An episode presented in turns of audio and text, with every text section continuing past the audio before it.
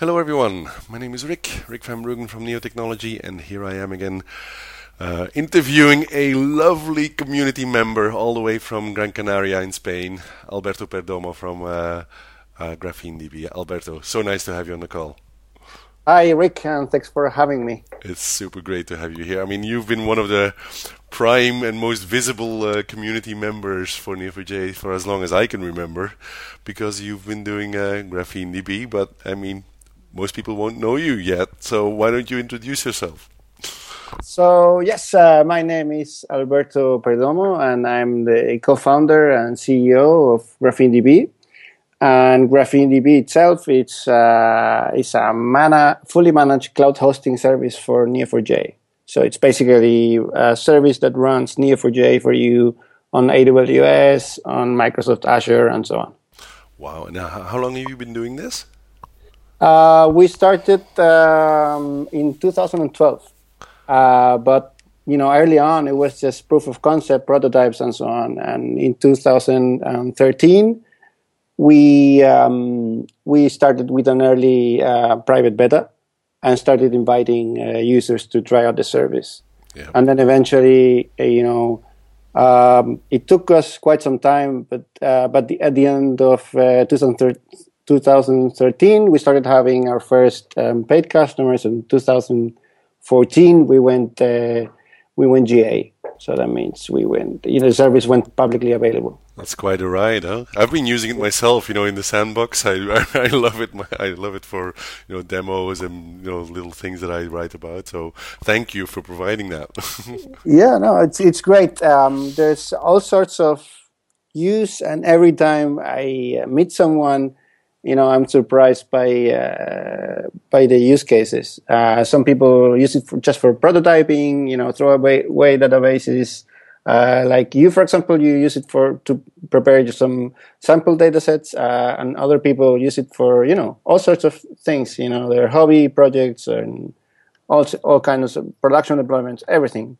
Um, so just out of interest, you know, how many how many instances are you running on a on a on a normal day? Uh, Any idea? Running on a normal day, I don't know. We have this thing where we actually stop um, databases, uh, sandbox databases, which are free and which are not in use. Uh, they are stopped after a while uh, when they're idle. So I, I wouldn't know. I wouldn't know thousands probably. Um, we and in term in general terms, we are hosting in total more than ten thousand databases. But um, to be honest, that I mean that does account for a lot of uh, inactive databases. Yeah, yeah, sure. Well, it's still a big number. I'm very yeah. impressed. Uh, very, very well done. Yeah, that's great. So, so where did it come from, uh, Alberto? You know, where, how did you sort of get into graphs, and, and and how did you get into GrapheneDB? How you tell us that story, maybe? Yeah. So um, I've been telling everyone the wrong story, and the, the wrong story. Uh, let me explain why. I've been telling everyone that, you know, in two thousand ten, we were working on a client's project, you know, um, and uh, we thought of using Neo four j. And uh, we, we didn't end up using Neo four j, but for us, it was um, when we discovered uh, that there wasn't uh, any hosting service out there for, for, for Neo four j or any yeah. other graph database. Mm-hmm. So we, we wanted to use it. Um, But uh, we were relying heavily on Heroku and other cloud hosting services, and there was no option out there. And, and for other um, relational and, and NoSQL databases, there, there were options out there, you know, for Redis and for for MongoDB and so on. So that's this is where the idea uh, came from. But um, I just, and this is true, uh, and this is still true. This is how, how the idea came together. But I remembered, um, I think a few weeks back, I remembered why we were, like, my question was, why were we looking at Neo four j in the first place? How did we get to know Neo four j? And now I, rem- I remembered. Oh, um, no way. Okay. Yeah. I, I, so we attended uh, um, RailsConf uh, conference in Baltimore in the U S in two thousand ten. Okay. And there was a presentation by uh, a guy called... Um, Matthew Deiters, and he, he made a presentation about um, putting user recommendations in your apps. So he okay. he actually spoke about you know the patterns, and he introduced Neo four J um, for Rails using Neo four J R B by Andreas Ronge, and this is how actually I met Neo four J and graph databases in the first place. Oh, no way! Okay. But I had long. You know, it was it was hidden in some dark corner in, in my head. You know. Very cool. So so and then you know how did how did that evolve into you know I want to build a product around this, or I want to build a service around this. You know how how long did it take you for the for that to materialize? So for two years, between two thousand ten and two thousand twelve, it was a mix of uh, we went up and down. Like, hey, hey, there's no service for it. Uh, let's build it. And then, you know, are we crazy? Why, why isn't there a service for this uh, out there yet? Uh, of course, uh, we knew, especially back at that time, um, graph databases uh, didn't have such a big spike in popularity as they have right now. Uh, but still, we we didn't, we didn't know, you know, if there was any if there were any uh, special reasons for not being a serv- service out there, and so on. And and uh, but eventually, twenty twelve, we started working on it. And early on, we were just focused on the technical aspects, you know, uh, how we would do the hosting, how would yep. everything work out. And then we focused on bringing out uh, beta and. We didn't do even much validation around the idea. Yes, we have we had a we had a, um, a website where people could sign up, you know, for early access and so on. But we didn't do any kind of uh, any special experiments to test, you know, how how easy it would be to monetize such a service or to run, you know, uh, efficiently. Uh, but it turned out well, and you know, things were progressing. And when we started um, inviting people. The feedback was positive. A lot of people find it very found it very uh, helpful, and they would, you know, send feedback uh, back saying like, "Hey, this is a great service. We really love it. Uh, it's really useful to us." So that um, made us, you know, kept us working on it until cool. it eventually became a business. So, so what's the what's the, the main attraction point you think to to Neo four J as a as a as a database category or as a database type? Uh, and then specifically, you know, to using it in a in a cloud environment. What, what's the main attraction you think?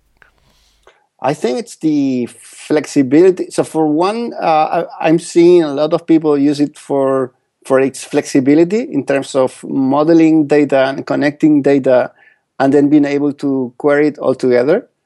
Uh, because some uh, some of the other models are very restrictive in the yeah. way that you need to model your data. So if you are you're looking at relational databases, they could be, they could be called as well, you know, tabular databases, because everything, you know, needs to be mapped onto tables. They're very anti-relational, uh, actually. Yes. So they they're very, very, very strict and very rigid.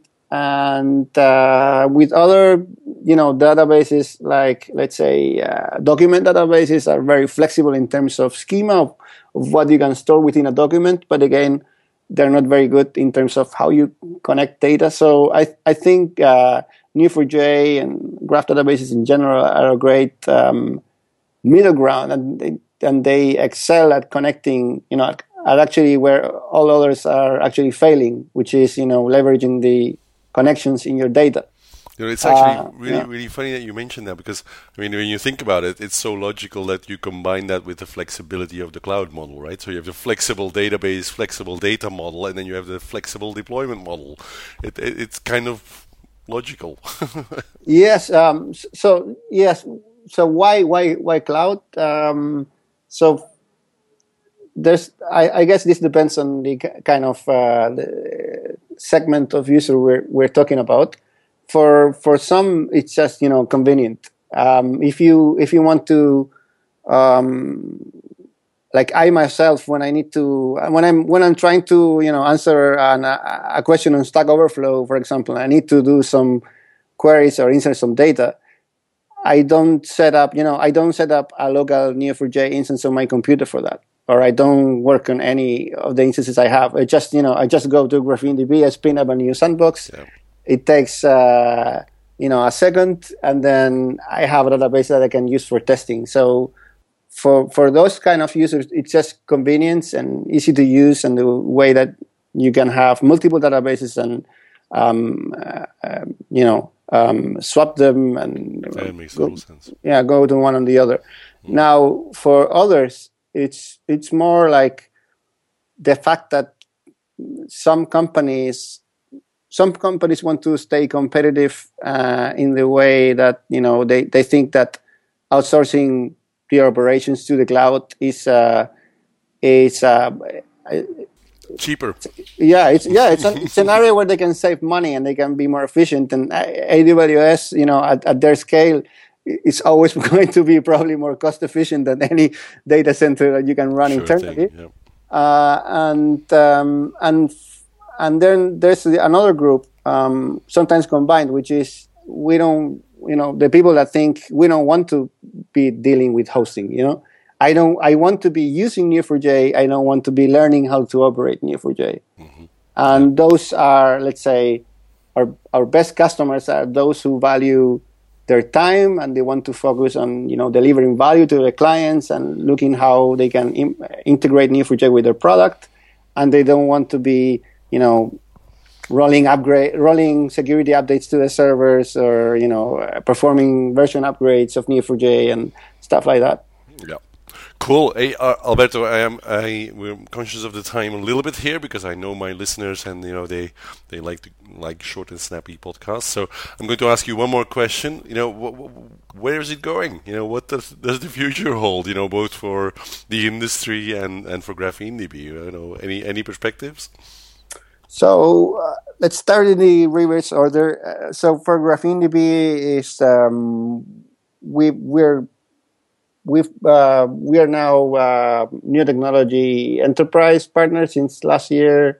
Uh, we are doing a number of uh, deployments uh, with Neo four j Enterprise for our um, for our customers. That's really cool, by the way. Which means uh, we have um, you know. we can cater the hobbyists who needs to have, you know, a free database to play around with, to very serious deployments on the on the uh, on the cloud, and this is where the service is heading. You know, that to make sure that we can cater those customers and they have all the features that they need. This is for GrapheneDB uh, where it's heading right now. And in terms of the market, um, I think uh, OpenCypher is really promising. Whenever I myself am a huge um, Cypher fan, and everyone who isn't, who isn't, yeah. And if you know, when I've run training, um, everyone gets super excited about Cypher, like from day one. Like after two hours, there's they're so powerful, yeah. Super excited about um, Cypher. So I think OpenCypher is great um, at catalyzing this potential, and it's. It excels really at, you know, making it visible to, to the user. So if you are looking at Neo four j, you can see really quickly how you can extract value from it, rather than having to, let's say, spend two weeks learning how to how to query graph. Now, and, and besides the uh, query language, I think, you know, the cloud is getting uh, it's getting um, huge. I I I am. Excited to see, you know, what, what kind of uh, improvements uh, can be added to Neo four j specifically for cloud in terms of scaling. Um, you know, there's a lot uh, there's a lot there, and um, and in, and then again the adoption. I think everyone. I'm increasingly talking to a number of people who just uh, got to know Neo four j recently. And uh, they are so excited, and they can see the they can see the potential. We know what what connected data they can exploit within their app or within their database, and uh, I expect a number of a growing number of companies to do that and to jump on the Neo four j boat. Absolutely, couldn't agree more. I mean. I uh, I think you've been a very very valuable contributor to uh, this entire ecosystem, and I really um, I have tons of respect uh, for that. So uh, thank you for, for doing all the hard work, and uh, I think it's um, it's great to have you uh, as part of the of the ecosystem. Hey Alberto, we're going to wrap up here. Uh, thank you so much for coming online. I hope uh, it wasn't too late for you, and uh, I really appreciated talking to you. Thanks a lot. Thanks a lot, Rick, uh, and thanks uh, to NeoTechnology for putting uh, such a great technology together, and uh, it's a pleasure to work with you. Same here. All right, talk to you soon, man. Bye. Yeah, talk to you. Bye.